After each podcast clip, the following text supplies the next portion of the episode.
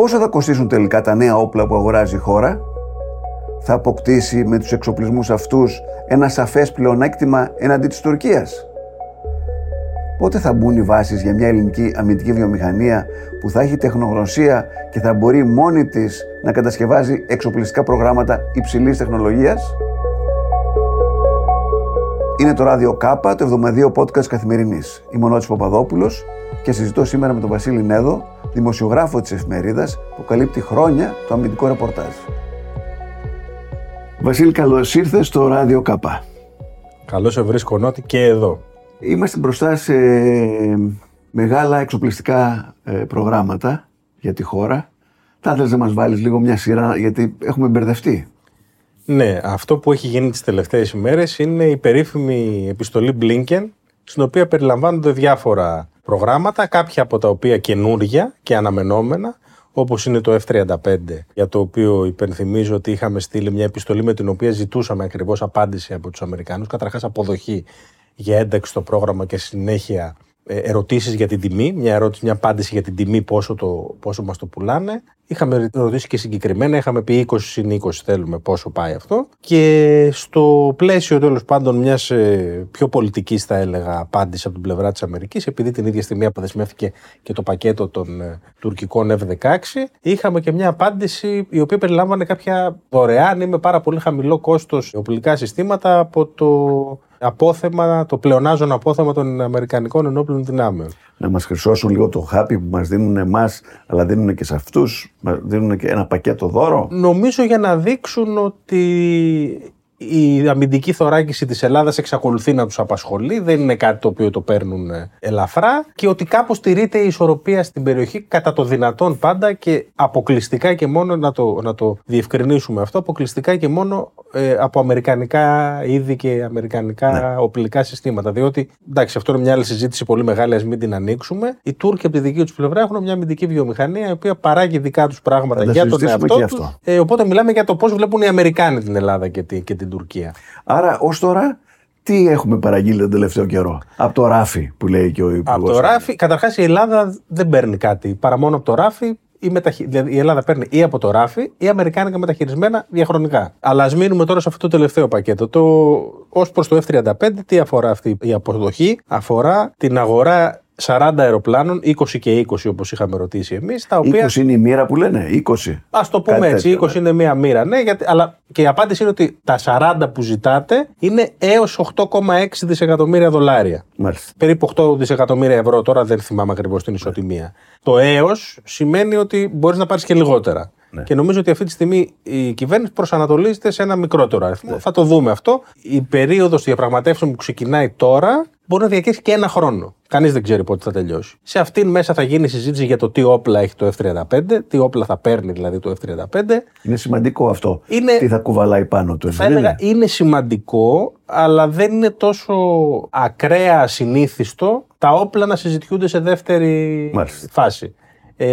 Είναι μια πρακτική που την έχουν χρησιμοποιήσει κι άλλοι. Από τάξη μεγέθους, τα όπλα μπορεί να είναι πιο ακριβά από το ίδιο το αεροπλάνο, ας πούμε. Γιατί... Δεν θα ήθελα να μπω σε αυτή τη συζήτηση τώρα, διότι είναι μια διαπραγμάτευση η οποία διεξάγεται. Μάλιστα. Και δεν θα πρέπει να προτρέχουμε. Απλά υπάρχουν παραδείγματα για το πώς μπορείς να είσαι πιο δημιουργικός με αυτά που ήδη έχεις. Ένα λοιπόν παράδειγμα είναι αυτό το περίφημο βλήμα αέρος-αέρος Meteor, το γαλλικό. Ναι. Το οποίο το έχουμε για τα Rafale. Το έχουμε για τα Rafale. Ναι. Ήδη λοιπόν. Οι Βρετανοί που έχουν πάρει τα δικά τους F-35, που έχουν και αυτοί Meteor, προσπαθούν να πιστοποιήσουν ως το 2030 το Meteor για τα F-35. Γιατί να μην το κάνουμε κι εμείς? Είναι μια ερώτηση αυτό. Από τη στιγμή που έχεις ένα οπλικό σύστημα στο πλωστάσιό του, γιατί μπορεί να το πιστοποιήσεις και στα F-35.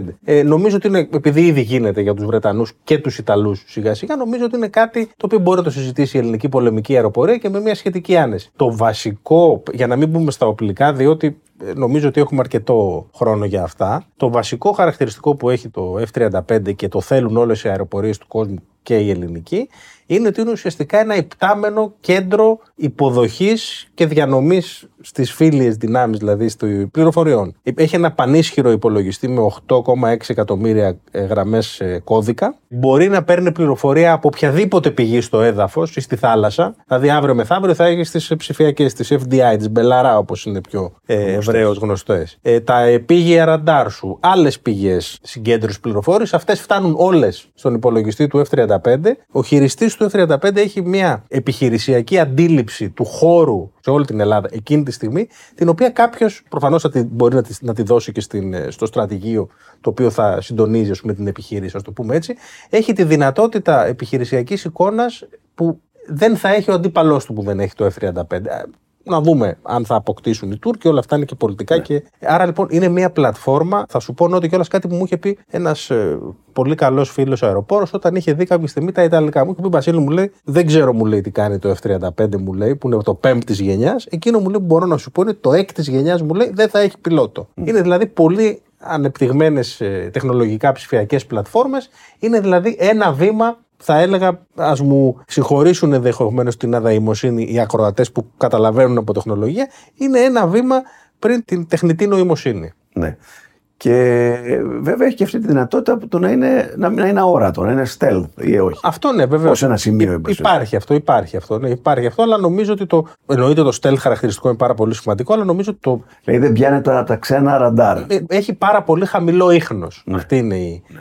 Έχει πάρα πολύ χαμηλό ήχος και γι' αυτό κιόλας η μπογιά των F-35 είναι από τα υλικά του F-35 που είναι απολύτως απόρριτα. Δεν έχει κανένας πρόσβαση σε αυτά. Μάλιστα. Παρά μόνο οι Αμερικανοί. Διότι από την μπογιά εξαρτάται να χτυπάει πάνω το ραντάρ και πώς διαθλάται το σήμα. Ναι. Είναι πολύ χαμηλής. Δεν είναι δεν υπάρχει αυτή τη στιγμή αόρατο σύστημα. Αλλά το F-35 ας πούμε πολύ κοντά στο να είναι αόρατο με βάση την υφιστάμενη τεχνολογία και γι' αυτό το λόγο κιόλας, επειδή ακριβώς είναι αυτή πολύ υψηλή τεχνολογία με δισεκατομμύρια των δισεκατομμυρίων επενδύσεων από την αμερικανική πλευρά πριν γίνει ένα εμπορικό αεροπλάνο, που πετάξανε τους Τούρκους έξω από το F-35 διότι είχαν την ανησυχία ότι θα διαρρεύσουν μέσω των S400 στη Ρωσία κρίσιμα χαρακτηριστικά αυτής της τεχνολογίας. Γιατί υποτίθεται το S400 έχει μια δυνατότητα να στέλνει πληροφορίες. Βέβαια. Και στις ρωσικές πηγές. Ναι, είναι το πηγαίο κώδικα, ας πούμε, το source code των S400 προφανώς δεν το έχουν οι... Ναι. Οι Τούρκοι τον έχουν οι Ρώσοι. Και βέβαια ήθελα να πω ότι το F-35 είναι ένα αεροπλάνο το οποίο το φτιάχνουν πολλές χώρες μαζί, από ό,τι είδα. Είναι consortium, αλλά. Τον κύρια δουλειά την κάνουν οι Αμερικάνοι, υπάρχουν και άλλοι. Ναι, Βέλγοι, Εγγλέζοι, Αυστραλοί. Υπάρχουν πάρα πολλές χώρες. Να θυμίσουμε ότι ήταν και οι Τούρκοι. Οι Τούρκοι, ας πούμε, έφτιαχναν κάποια ηλεκτροπτικά οθόνες και καλώδια, πετάχτηκαν εκτός, χάσανε το.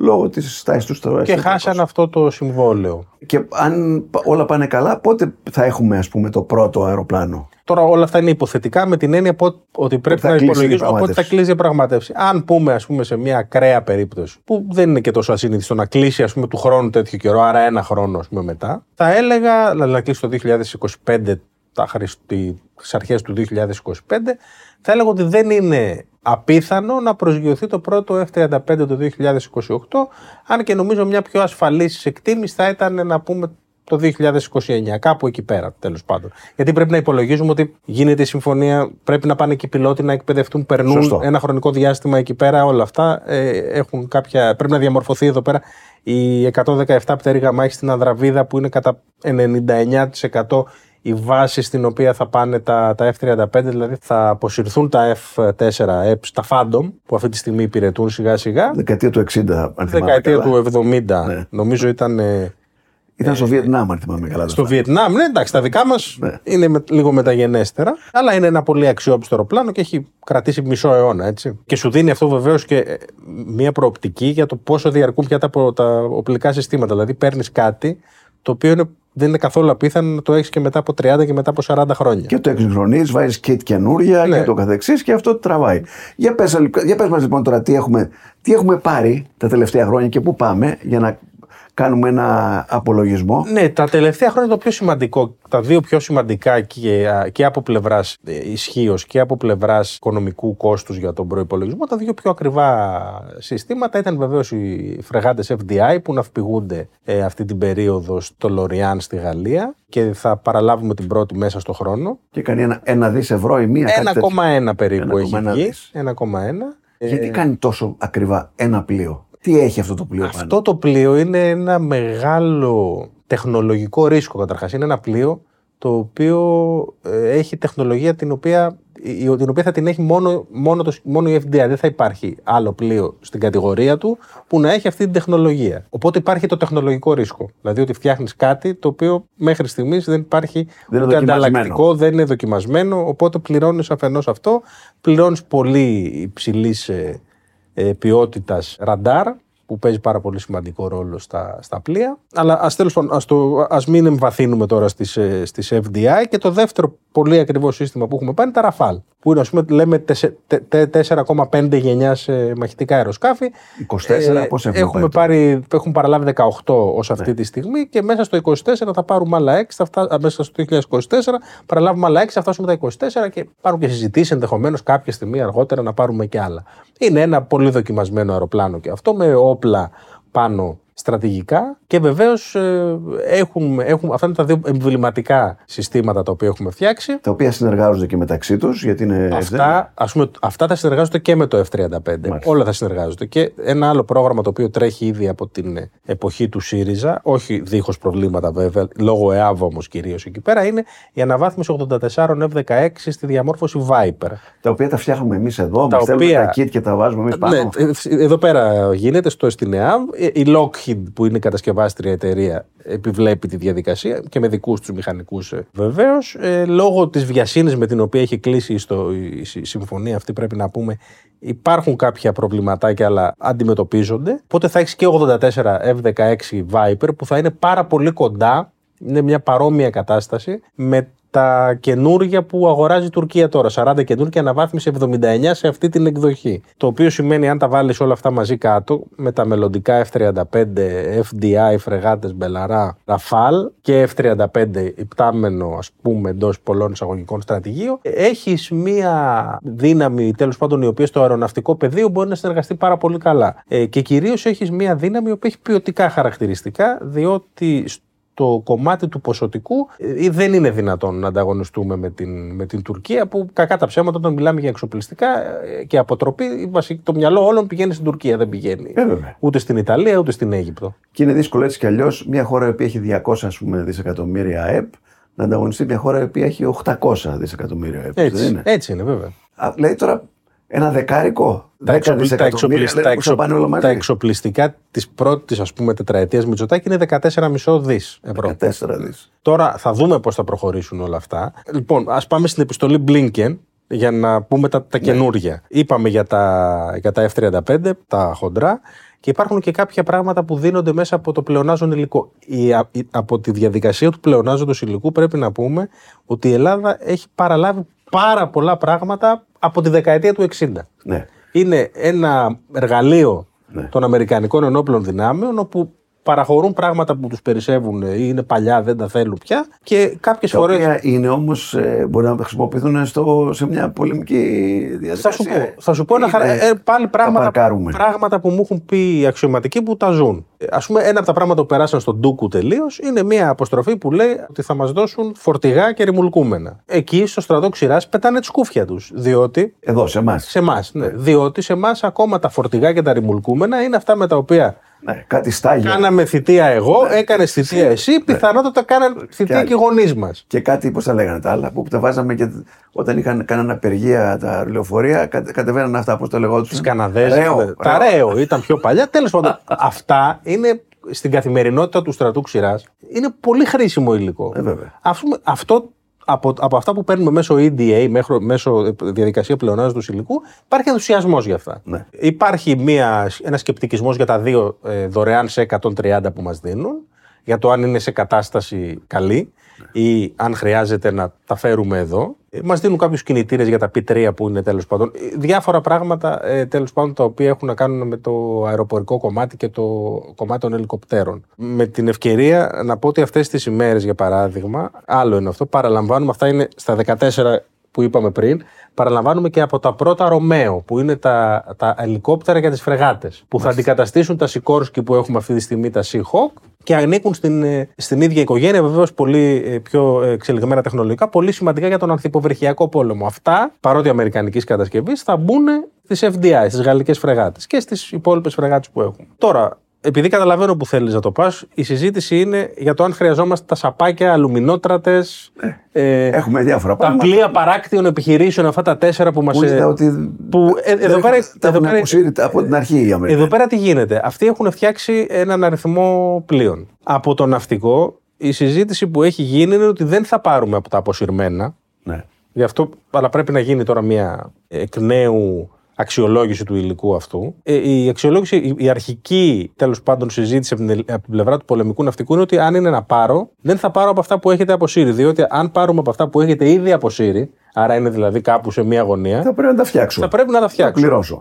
Άρα μιλάμε από για τους γνώστες να το πω και όλο, από το LCS-13 Wichita, αν θυμάμαι καλά το όνομά του. Από εκεί και μετά. Που αυτά είναι ακόμα 5-6 πλοία. Οι Αμερικανοί δεν τα θέλουν. Δεν εκπλήρωσαν το σκοπό για τον οποίο είχαν ναυπηγηθεί αρχικά. Θεωρείται όντως ένα αποτυχημένο πρόγραμμα για τις αμερικανικές ένοπλες δυνάμεις. Στη διαδικασία επιλογής φρεγατών σε προηγούμενη φάση, ένα σχέδιο βασισμένο σε αυτές ήταν και αυτό που μας πουλούσαν οι Αμερικάνοι. Γι' αυτό το λόγο κιόλας, ας πούμε, δεν προχώρησε καθόλου και πήγαμε στις Μπελαρά. Οπότε θα σου πω αυτό που μου λένε κάποιοι άνθρωποι. Αν είναι να το πάρουμε έτσι, χωρίς να χρειαστεί να ρίξουμε πάνω €1, να αποτελέσει ενδιάμεση λύση για ένα χρονικό διάστημα ή να βγάζει τη λάντζα τέλος πάντων.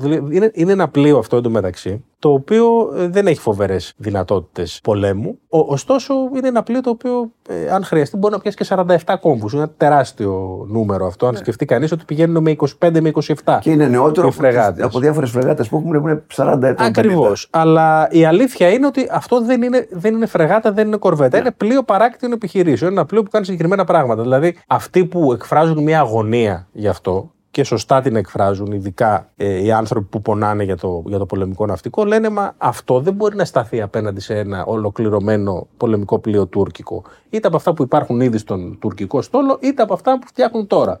Που αυτή τη στιγμή τα τουρκικά ναυπηγεία βγάζουν δύο εθνικά πλοία. Μία φρεγάτα κλάσης Istif τουρκικής ναυπήγησης, μία κορβέτα τύπου Anda. Αυτά είναι τουρκικά. Σου λέει δεν μπορεί να σταθεί εκεί πέρα. Δεν μπορεί να σταθεί. Και εδώ πέρα έρχεται λοιπόν το δεύτερο, ας πούμε, να το πω έτσι, το τυράκι από τους Αμερικανούς, ότι μας έκαναν αποδεκτούς το πρόγραμμα Constellation. Το πρόγραμμα Constellation, λοιπόν, το οποίο βασίζεται πάνω στην ιταλική φρεγάτα FREMM, η οποία είναι ένα από τα καλύτερα πολεμικά πλοία. Ξεκολουθούμε να έχουμε εμείς. Εμείς δεν έχουμε FREMM. Όχι. Είναι αυτό το Constellation βασίζεται στην ιταλική FREMM. Η ιταλική FREMM θεωρείται ένα από τα πιο στιβαρά πολεμικά πλοία της κατηγορίας. Και από πλευράς μεγέθους και από πλευράς οπλικού συστήματος και τεχνολογίας κτλ. Το αμερικανικό ναυτικό δέχτηκε να μπούμε εμείς σε αυτό το πρόγραμμα ως συμπαραγωγή. Και εδώ πέρα έρχεται αυτό το πρόγραμμα και κουμπώνει και με την προαναγγελία της κυβέρνησης, είτε μέσω του Πρωθυπουργού είτε μέσω του Υπουργού Εθνικής Άμυνας, ότι πρέπει να σταματήσουμε, όπως πολύ ωραία θύμισες και στην εισαγωγή σου, ότι δεν μπορεί να ψωνίσουμε πια μόνο από το ράφι. Πρέπει και κάτι να κάνουμε. Και τουλάχιστον με βάση αυτά που έχει πει δημοσίως ο Υπουργός Εθνικής Άμυνας, σκοπός είναι να γίνουν τα ναυπηγεία εδώ, όποια ναυπηγεία αναλάβουν αυτό το πρόγραμμα, κατά πάσα πιθανότητα της Ελευσίνας, να αναλάβουν να είναι και το ναυπηγείο που κάνει παγκοσμίως κατά προτίμηση και κατά προτεραιότητα επισκευές σε αυτού του τύπου τα πλοία. Άρα θα έχεις δηλαδή ένα πλοίο, θα πάρουν 20 μονάδες οι Αμερικανοί. Ακριβώς, ναι, ότι κάπως το κρατάει. Αν και νομίζω ότι ένα υγιές ναυπηγείο, και για την Ελλάδα δηλαδή μιλώντας, και νομίζω ότι οι άνθρωποι που έχουν ή θέλουν να επενδύσουν ή επενδύουν λεφτά στην Ελλάδα, αυτό που σκέφτονται είναι ότι δεν μπορεί να περιμένεις στο πρόγραμμα του ναυτικού, να μην δούμε δηλαδή τις αστιότητες των προηγούμενων ετών, όπου ένα πρόγραμμα πυραυλακάτων τύπου Ρουσέν ξεκίνησε το 2002 και τελείωσε πρόπερση. για 7 καράβια, ενώ θα έπρεπε να έχει τελειώσει 10 χρόνια νωρίτερα. Γιατί? Διότι έπρεπε με αυτόν τον τεχνητό τρόπο να επιδοτούνται τα ναυπηγεία μέσω του κράτους. Άρα νομίζω ότι στο κομμάτι το ναυπηγικό πρέπει να πάμε σε μια άλλη λογική. Οπότε αυτή είναι όλη η ιστορία. Κανείς δεν τρελαίνεται για τα LCS. Κανείς. Δεν υπάρχει κανείς που το βλέπει και λέει: Θεέ μου, αυτό το καράβι είναι καταπληκτικό, έχω πάθει πλάκα. Ωστόσο, είναι. Ναι. Κατορισμένους, μια λύση που μπορεί να δουλέψει για ένα χρονικό διάστημα, ειδικά αν καταφέρουμε να μπούμε στην Constellation. Διότι η λογική της Constellation είναι να μπεις ως συμπαραγωγός. Τώρα, είπε κάτι ο υπουργός, το οποίο έχει πολύ ενδιαφέρον, έτσι, ότι δεν πρέπει να αγοράζουμε από το ράφι και πρέπει να φτιάξουμε και μερικά πράγματα μόνοι μας.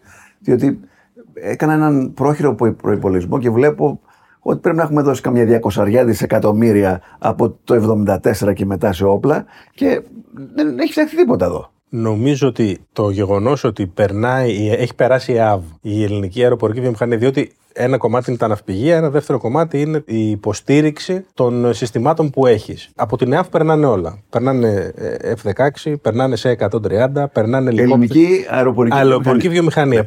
Περνάνε τα ελικόπτερα του ναυτικού, όλα τα ελικόπτερα περνάνε από εκεί. Όταν η ΑΒ δεν θέλει ή δεν μπορεί ή δεν γίνεται, είναι καθυλωμένα τα πράγματα κάτω. Τα αεροελικόπτερα και τα αεροπλάνο στο έδαφος.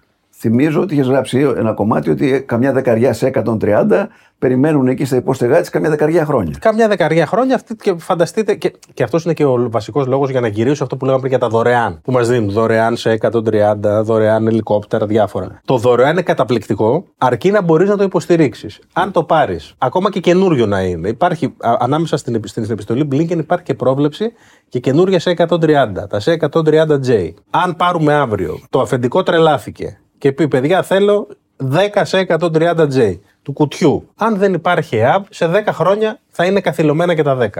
Διότι δεν θα μπορεί να γίνει υποστήριξη. Και γιατί τώρα, δηλαδή, αυτά τα αεροπλάνα, γιατί δεν μπορεί να γίνει υποστήριξη? Δεν υπάρχουν ανταλλακτικά, δεν υπάρχουν μηχανικοί που να ξέρουν να τα κάνουν, να τα χειρίζονται. Τι ακριβώς υπάρχει? Υπάρχει, νομίζω, μια. Μπορεί να γίνει το C-130 να φτιαχτεί στο Ισραήλ ή στην Αμερική και δεν μπορεί στην Αθήνα. Νομίζω υπάρχει μια κακώς εννοούμενη προτεραιοποίηση καταρχάς των συμβολέων. Δηλαδή ότι προτιμώνται τα συμβόλαια του εξωτερικού. Μετά υπάρχει μια πάρα πολύ σκληρή συνδικαλιστική αντίληψη και νοοτροπία εκεί μέσα. Να πούμε ότι ο Νίκος Δένγιας ανακοίνωσε νέα διοίκηση πριν από λίγες ημέρες με πρόεδρο και διευθύνοντα σύμβουλο τον πρώην υπονάβαρχο ελικοπτερά και τον ίδιο, τον Αλέξανδρο Διακόπουλο, που ήταν και πρώην σύμβουλος Εθνικής Ασφαλείας. Στο ΔΣ, να πούμε, υπάρχει αεροπαγίτησα, η πρώην πρόεδρος του Αρείου Πάγου, προκειμένου να ξεκαθαριστεί και λίγο τι γινόταν τα προηγούμενα χρόνια, διότι αυτή η προφανώς προβληματικά λειτουργούσα εταιρεία έβγαζε κέρδη. Ναι. Έβγαζε κέρδη. Άρα αυτό το πράγμα κάπως πρέπει να ξεκαθαριστεί. Να γίνει δηλαδή ένας απολογισμός για ποιο λόγο το προηγούμενο χρονικό διάστημα παρουσιαζόταν αυτή η εικόνα. Νομίζω ότι ένας από τους λόγους που δόθηκε η ΑΒ ήταν Υπουργείο Οικονομικών και Υπουργείο Εθνικής Άμυνας, αλλά με το Υπουργείο Εθνικής Άμυνας ως πελάτη. Εδώ είναι λεπτομέρειες τώρα, θα μπερδέψουμε τον κόσμο. Βάζοντας όμως τον πελάτη να ελέγξει το μαγαζί. Δεν είναι κανένας έλεγχος. Ναι, ακριβώς. Κάνω τη συζήτηση αυτή γιατί ξέρουμε ότι μου έλεγε πράγματι κάποιος από τους. Μπορείς να ήταν ο Διακόπουλος, ότι γύρω στο 80% των πλοίων το οποίο φτιάχνουν, ας πούμε, οι Τούρκοι. Είναι δικά τους. Είναι δικά τους, είναι εγχώρια παραγωγή. Και επίσης ξέρουμε ότι οι Τούρκοι φτιάχνουν τα λεγόμενα Bayraktar, έτσι, που δεν έχει καμία σχέση με τα σουβλάκια που πουλάμε εμείς. Είναι απίθανα drones, τα οποία έχουν χρησιμοποιηθεί σε 5 πολέμους. Και φτιάχνουν και άλλα δικά τους. Κάτι tanks θυμάμαι ότι φτιάχναν δικά τους, τα οποία είχαν μηχανές ξένες, αλλά το αμάξωμα ήταν δικό τους. Δηλαδή κάνουν δουλειά. Η Τουρκία ήταν, αν θυμάμαι καλά, το 1990 από τις χώρες που. Από τις 4 ή 5 που ήταν η μεγαλύτερη εισαγωγή όπλων, και τώρα είναι μέσα στους 15 μεγαλύτερους εξαγωγής όπλων. Δεν ξέρω, δεν θυμάμαι τώρα τον αριθμό, σε τι κατάταξη είναι. Πάντως είναι μια χώρα η οποία πράγματι, ας πούμε, το 2002-2003, να πάμε μια 20 ετία πίσω, δεν είχε εξαγωγική αμυντική βιομηχανία. Ναι. Και αυτή τη στιγμή έχει μια εξαγωγική αμυντική βιομηχανία και κυρίως καταφέρνει και στηρίζεται στις δικές της δυνάμεις για ένα κομμάτι προϊόντων τα οποία είναι εξαγωγικά. Δηλαδή τον Bayraktar, ας πούμε, τα καλά, τα εντός εισαγωγικών καλά, διότι να κάνουμε και αυτή τη διάκριση για τους ακροατές, διότι κάποια φορά παρεξηγούμαστε. Αν τα βάλεις δίπλα τα τουρκικά UAV, μη επανδρωμένα αεροχήματα, όπως τα λένε επισήμως, δίπλα στα αμερικάνικα, στα ισραηλινά. Δεν πιάνω, είναι αστεία. Ακριβώς. Είναι όμως ένα πολύ φτηνό όπλο για χώρες όπως η Αιθιοπία που έχει αγοράσει, όπως η Ουκρανία που πήρε κάποιο, το Αζερμπαϊτζάν, χώρες της Αφρικής αρκετές. Αρκετές. Νομίζω είχαν πολεμήσει στο Συρία, στη Λιβύη. Στη Συρία, στη Λιβύη, να πούμε ότι σώσανε ουσιαστικά τη σημερινή κυβέρνηση της Τρίπολης, η οποία στη συνέχεια υπέγραψε το τουρκολιβικό μνημόνιο από την επέλαση του Χαφτάρ. Είναι ένα όπλο φτηνό, τα οποία σε τα χέρια ανταρτών ή κρατών με μικρό προϋπολογισμό κάνουν κάποια δουλειά. Είδαμε ότι στην Ουκρανία, αν διαβάσει κανείς βεβαίως λίγο πιο προσεκτικά τις αναφορές που φτάνουν από την Ουκρανία, απέναντι σε ένα οργανωμένο κανονικό στρατό όπως ο ρωσικός, δεν έχουν πάρα πολύ μεγάλη τύχη. Αλλά αυτό είναι δευτερευούς σημασίας. Είναι ένα εξαγωγικό προϊόν. Δηλαδή η Τουρκία στα κουτάκια με το τι εξάγουμε δεν έχει μόνο πορτοκάλια, σταφίδα και δαμάσκηνα. Έχει και Bayraktar. Αυτές τις μέρες τώρα που μιλάμε, δηλαδή Δευτέρα 5 Φεβρουαρίου, οι πληροφορίες που κυκλοφορούν ποιες είναι? Αγοράζουν οι Σαουδάραβες. Καλά, οι Σαουδάραβες δεν είναι τίποτα καινούργιο, αγοράζουν από παντού κάποια τουρκικά UAVs και ήδη προσπαθούν να πουλήσουν, συζητούν να πουλήσουν και στους Αιγύπτιους. Έχουν μια δύσκολη σχέση οι Τούρκοι με τους Αιγύπτιους. Άρα τι είναι? Είναι εξαγωγικό προϊόν και όπλο που μπορεί να χρησιμοποιηθεί ως εργαλείο για διπλωματία. Ναι. Και βέβαια είναι ένα αεροπλάνο το οποίο δεν έχει μέσα πλήρωμα. Άρα δεν κινδυνεύει κανένας και στοιχίζει το 1/100, φαντάζομαι, από ένα F-16. Εγώ θα έλεγα για να μην το πάμε εκεί πέρα, γιατί θα θεωρητικολογήσουμε πολύ. Η Ελλάδα μπορεί να κάνει και UAV όπως τα Bayraktar και πλοία όπως έχει γίνει στο παρελθόν, όπως κάνει η Τουρκία αυτή τη στιγμή. Δεν είναι ανάγκη να κάνουμε τον ίδιο αριθμό. Σωστό. Δεν είναι ανάγκη να κάνουμε την ίδια ποιότητα. Μπορούμε να κάνουμε κάτι άλλο, αλλά μπορεί να γίνει. Και πρέπει να το δούμε εξαγωγικά. Όχι με τον τρόπο που γινόταν στο παρελθόν, με κατάληξη τελικά την οικονομική υποστήριξη από το κράτος και όλα αυτά τα σκάνδαλα διαφθοράς τα οποία είδαμε να εκτιλήσονται ειδικά σε αρχές της δεκαετίας του 2000. Να θυμίσω τα ναυπηγεία τους Καραμαγκά έχουν φτιάξει 3 από τα 4 υποβρύχια 2-14, τα γερμανικά, αναερόβιας πρόωσης υψηλής τεχνολογίας, μόνοι τους. Έχουμε φιλοξενήσει εδώ πέρα και έχουμε κάνει ρεπορτάζ στο παρελθόν, έχουμε φιλοξενήσει και απόψεις από τους ανθρώπους που ήταν υπεύθυνοι μηχανικοί εκεί πέρα. Δηλαδή μπορούμε να έχουμε το know-how και να στήσουμε βιομηχανικά μια τέτοια κατάσταση. Να σας πω ένα χαρακτηριστικό παράδειγμα. Πήραμε τα Rafale. 3,3-3,4 δις κάπου εκεί έχει πάει όλο το πακέτο, αν θυμάμαι καλά. Η Dassault είναι μια εταιρεία που βρίσκεται στην Ελλάδα μισό αιώνα. Από το Mirage F1 που έφτασε του Ζισκάρ Ντεστέν Κωνσταντίνου Καραμανλή. Δεν νομίζω ότι θα είχαν πρόβλημα αν εμείς εδώ πέρα έχουμε μια σοβαρή ΕΑΒ να μπούμε μέσα να έχουμε κάποια συμπαραγωγή, δεν ξέρω εγώ, καλωδιώσεις, πτέρυγες, ηλεκτροπτικά. Δεν είμαι ειδικός στα μηχανολογικά, πετάω λέξεις στον αέρα, ο καθένας μπορεί να βάλει εκεί ό,τι θέλει. Είμαι 100% σίγουρος ότι αν ήμασταν με ένα πλάνο απέναντι στους Γάλλους όταν ερχόταν τα Rafale, δεν θα είχαν κανένα πρόβλημα. Μια σοβαρότητα λοιπόν και να μπορούμε. Μια σοβαρότητα και οργάνωση. Αλλά αυτό για να γίνει πρέπει να έχουμε ΕΑΒ για τα αεροπορικά και μια ναυπηγική βιομηχανία. Και βεβαίως έχουμε δει και τις εξαγγελίες να δούμε πώς θα πάει και αυτό. Αυτή την προσπάθεια που θέλει να κάνει το Υπουργείο Εθνικής Άμυνας για την εταιρεία που θα φέρει τις αμυντικές startup να συνεργάζονται με το Υπουργείο Εθνικής Άμυνας, διότι αυτή τη στιγμή και το θεσμικό πλαίσιο δεν το επιτρέπει και είναι λίγο δύσκολο οι αξιωματικοί να έρχονται σε επαφή απευθείας με εκπροσώπους εταιρεών. Θυμίζω ότι στο Ισραήλ, που λέμε ότι είναι ο βασιλιάς των startup, οι περισσότερες startup χρηματοδοτούνται από αυτό το περιβάλλον της αμυντικής βιομηχανίας και βοηθούν τρομακτικά στην ανάπτυξη της χώρας των προϊόντων των οποίων παράγουν. Ναι, διότι αυτά βεβαίως βγαίνουν πρώτα σε στρατιωτική εφαρμογή και στη συνέχεια αποκτούν και εμπορικές εφαρμογές και ενισχύουν βεβαίως το brand της χώρας και στο εξωτερικό. Να σε ρωτήσω κάτι άλλο το οποίο είναι παράλληλο, αλλά πάλι είναι στον πυρήνα των εξοπλισμών που έχουμε. Άκουσα ότι τον προηγούμενο χρόνο εσύ έγραψες γύρω στους 200 αξιωματικούς και υπαξιωματικούς φύγανε από τα πλοία του ναυτικού. Τώρα εμείς θα φέρουμε 2 υπερσύγχρονες μπελαρά που θα θέλουν καμιά 500 άτομα. Όχι, πολλοί είναι. Πολλοί. Ναι. Πόσοι θα είναι? Τώρα για 2 μπελαρά θα θέλουμε γύρω στα 250 άτομα. 250 άτομα. Πάρα πολύ εξειδικευμένα, καλοπληρωμένα, δεν είναι? Τρέχουν ένα όπλο που κάνει 1 δις. Πού βρισκόμαστε σε αυτή την ιστορία?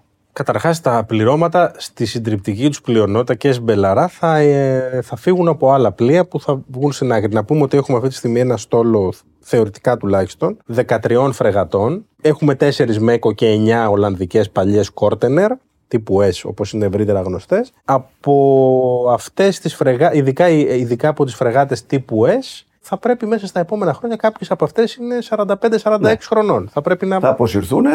Και θα επιμορφωθούν οι... Θα επιμορφωθούν κάποιοι και βεβαίως στο μεταξύ έχουμε αυξήσει τα όρια αριθμητικά εισαγωγής στις σχολές ναυτικών δοκίμων. Βεβαίως με βάση το σχέδιο του Υπουργείου Άμυνας αυτή τη στιγμή, αυτό το σχέδιο θα αρχίσει να αποδίδει σε 5 με 10 χρόνια για το πόσοι άνθρωποι βγαίνουν. Τώρα, από τη στιγμή όμως που βγει κάποιος από τη σχολή ναυτικών δοκίμων, πάει στο πλοίο, δημιουργούνται προβλήματα τα οποία δεν έχουν να κάνουν μόνο με το εισόδημα. Εννοείται ότι και τα εισοδηματικά κάπως πρέπει να λυθούν. Δηλαδή, γι' αυτό φεύγανε οι άνθρωποι, για να πάνε στον ιδιωτικό τομέα, φαντάζομαι. Φεύγανε. Κοίταξε, ότι στον ιδιωτικό τομέα με πολλά λεφτά μπορούν να πάνε μόνο υψηλόβαθμοι. Ναι. Ο άνθρωπος τώρα που είναι. Στο εμπορικό ναυτικό, ας πούμε. Ναι, ναι, στο εμπορικό ναυτικό. Ναι. Μετά, βεβαίως, υπάρχει δυνατότητα να μπαρκάρουν κάποιοι από αυτούς, δεν το κάνουν όλοι. Αλλά όντως οι ευκαιρίες έξω είναι πολύ περισσότερες. Τα βασικά προβλήματα όμως είναι αφενός ότι το κράτος. Μία φορά που τους υποσχέθηκε μια βελτίωση που ήταν με το περίφημο εντός εισαγωγικών κακώς το λέμε έτσι, το επίδομα στόλου, τα πλεύσιμα δηλαδή, η εφαρμογή του ας πούμε ήταν λίγο θα έλεγα ιδιόρυθμη, με αποτέλεσμα δηλαδή κάποιοι άνθρωποι τι να κάνουν, να πάρουν το επίδομα, να αυξηθεί το εισόδημά τους, να ανέβουν κλίμακα και να καταλήξουν να πληρώνουν περισσότερο. Άρα δηλαδή να παίρνουν λιγότερα. Να πληρώνουν περισσότερο φορέα, να μπαίνουν λιγότερα χρήματα στην τσέπη. Οπότε αυτό κάπως πιστεύω θα διορθωθεί. Αλλά νομίζω αυτό που μου λένε τουλάχιστον οι περισσότεροι και άνθρωποι που έχουν φύγει, και αυτό είναι έτσι ένα στίχημα και για τη σημερινή ηγεσία του πολεμικού ναυτικού και διαχρονικά νομίζω, αλλά τώρα εδώ που έχουν φτάσει τα πράγματα.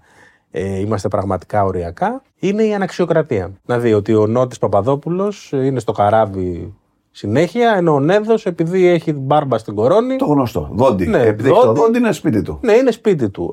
Αυτά είναι φαινόμενα τα οποία δυστυχώς υπήρχαν, πρέπει να σταματήσουν να υπάρχουν. Και τώρα μιλάς για μόνιμους αξιωματικούς, έτσι. Ναι, μιλάμε για μόνιμους, δεν μιλάμε τώρα για τους ναύτες. Οι ναύτες δεν έχουν κάποιο ρόλο να παίξουν σε αυτά. Μιλάμε για τους ανθρώπους οι οποίοι είναι το επάγγελμά τους, αυτό είναι η ζωή τους. Και βεβαίως ακολουθώντας και μια φυσική τάση, να πούμε, διότι υπάρχει το ειδικό πρόβλημα που καταγράφεται στην Ελλάδα, υπάρχει και μια γενική τάση, την οποία την αντιμετωπίζουν οι Βρετανοί, οι Αυστραλοί, οι Αμερικανοί, ακόμα και οι Αμερικανοί, που αν δεις τις παροχές που δίνει το αμερικανικό ναυτικό στους αξιωματικούς και υπαξιωματικούς που υπηρετούν στα πλοία του. Όχι μόνο σε αυτούς και στις οικογένειές τους που μένουν πίσω, θα σου πέσουν τα μαλλιά. Ναι. Μιλάμε για φοβερές παροχές. Απλά το καράβι, το μπαρκάρισμα, τον μπάρκο, που στην περίπτωση των Αμερικανικών πλοίων, και όλες μιλάμε για θα φύγεις από την Αμερική και θα πας στον Ινδικό ωκεανό. Ναι. 2 χρόνια δεν θα κάνεις, αλλά είναι μια δύσκολη δουλειά. Νομίζω ότι και εδώ πέρα το βλέπει κανείς από τα εξαντλημένα πληρώματα. Βλέπουμε ότι κάνουν περίπου 7 με 8 μήνες το χρόνο στο καράβι κάποιοι. Λόγω της μείωσης του αριθμού. Τους βλέπουμε πολλούς να διπλώνουν. Δηλαδή, πιάνει το καράβι πίσω για συντήρηση, επειδή δεν βγαίνει το πλήρωμα στο επόμενο, κάποιοι από αυτούς που μόλις πάτησαν το πόδι στην στεριά, μπαρκάρουν αμέσως με το επόμενο. Λερό. Μπαρκάρουν. Τώρα δεν ξέρω αν είναι ο δόκιμος όρος του μπαρκάρουν. Ναι. Μπαίνουν σε υπηρεσία τέλος πάντων. Στέλνουν σε κάποια αποστολή.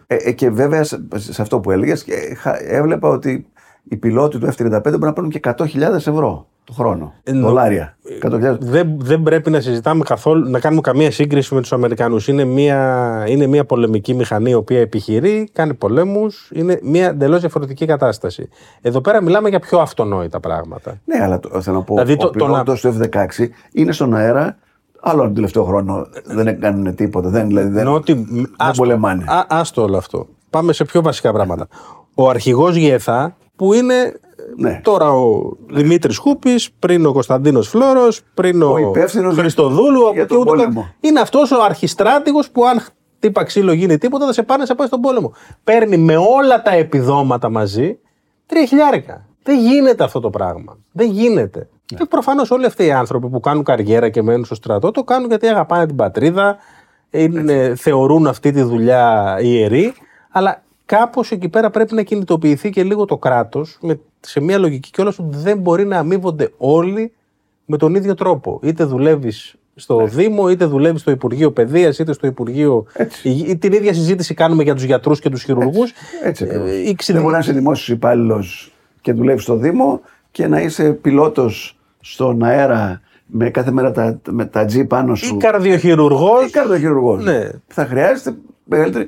Νομίζω πως είναι 1.500-2.000 ευρώ που παίρνει ένας υπτάμενος. Οι υπτάμενοι απλά, επειδή έγινε αυτή η ρύθμιση σχετικά κάποια στιγμή, απλά δεν φορολογείται τα πτυτικά τους, δεν φορολογούνται, άρα δεν γίνεται αυτή, δεν προκύπτει αυτή η δυσαναλογία που προκύπτει με τα πλεύσιμα. Δηλαδή δεν ανεβαίνει το εισόδημά τους. Αλλά πάντως αυτό είναι το εισόδημά τους.